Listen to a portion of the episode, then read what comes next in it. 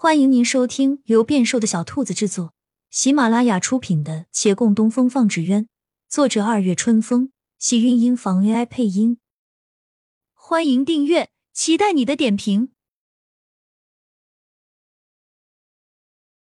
第二十集，不对呀，你这字是我写的，你上回让我帮你写一下名字，原来是拿去算命了。对呀，我字不好看。拿不出手呀！孟寻十分坦然。你总不会小气到现在来找我收钱吧？不是。你用我写的字去测，这能准确吗？这测算出来的结果，算你的还是算我的？这是我的名字啊，当然是我的。也罢，就算是我，又有何畏惧？我倒不怕孤独终老。你是站着说话。不行，腰疼。孟寻没好气的抱怨。话音落下没多久，庭门边有动静，大师哥终于回来了。他轻眼门扉，同样走的是院子里的后门，手中抱着一束山菊，幽香随着他的身影沁入院内。他踏月归来，携香而入，见到两人，倒没有惊讶。孟寻踌躇着想要认个错，可挪于半晌。还是先说了疑惑。大师哥，你见我已经回来了，怎么也没问？我在外面看见你了，也看见你和阿玲一起回来，何必还要问？月兰把山菊放到廊下，所以我也就不着急了，正好有空，顺便去采一些花。我还怕你会因为我故意跑不见而怪我呢。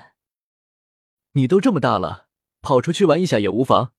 没惹是生非，能平安回来就行，怪你做什么？这就好。孟寻松口气。不过，月兰铺好山菊，向他走过来。倒是有些事情，我要问你。大师哥，你尽管说。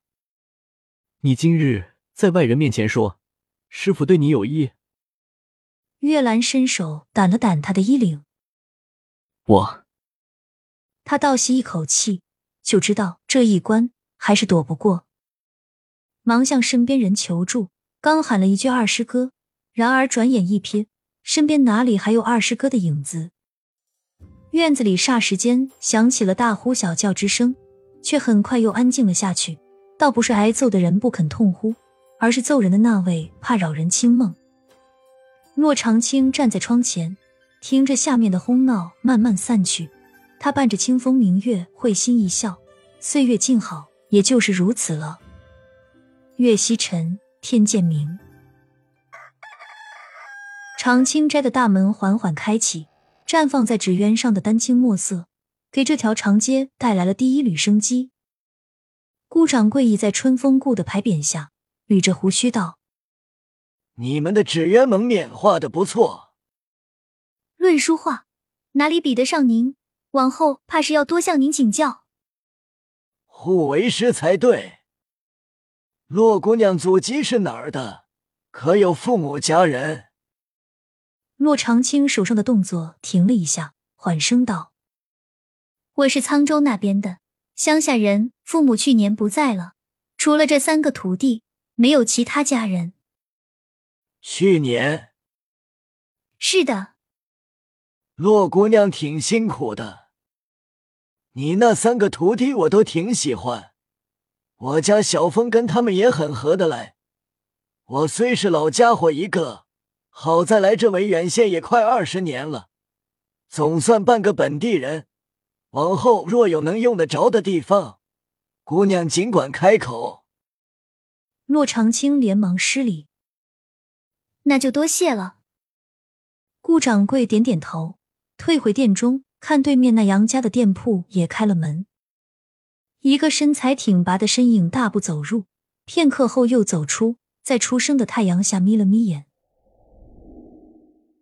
杨家，沈芊芊赫然惊醒，梅秋连忙来探：“小姐怎么了？做噩梦了吗？”“的确做了噩梦，梦见有双眼睛阴狠狠的盯着我。”他擦拭了一把额上的汗。看丫鬟们鱼贯而入，伺候他洗漱，而后端来早饭。他咬着小米粥的时候，倒是有心想起了那个病秧子。昨天回来，那人回了他这雅香阁，只不过把正房留给了他，自己去住了侧屋。他不知是杨家开明，还是因为压根不太管杨连奇，反正他夫妻二人就这样光明正大的分开住，下人们一句闲话都没有。他甚至觉得，只怕杨连奇就算以后不住雅香阁，也没有人说什么。但那样的话，他刚刚新婚就被冷落的消息，想不传出去都难。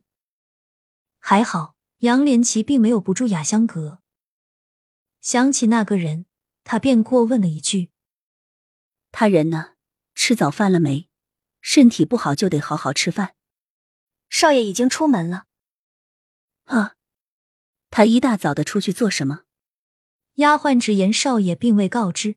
单林走前说要去找一个人，他有点揪心，还后怕他昨日病发时的情景，他是真的吓到了。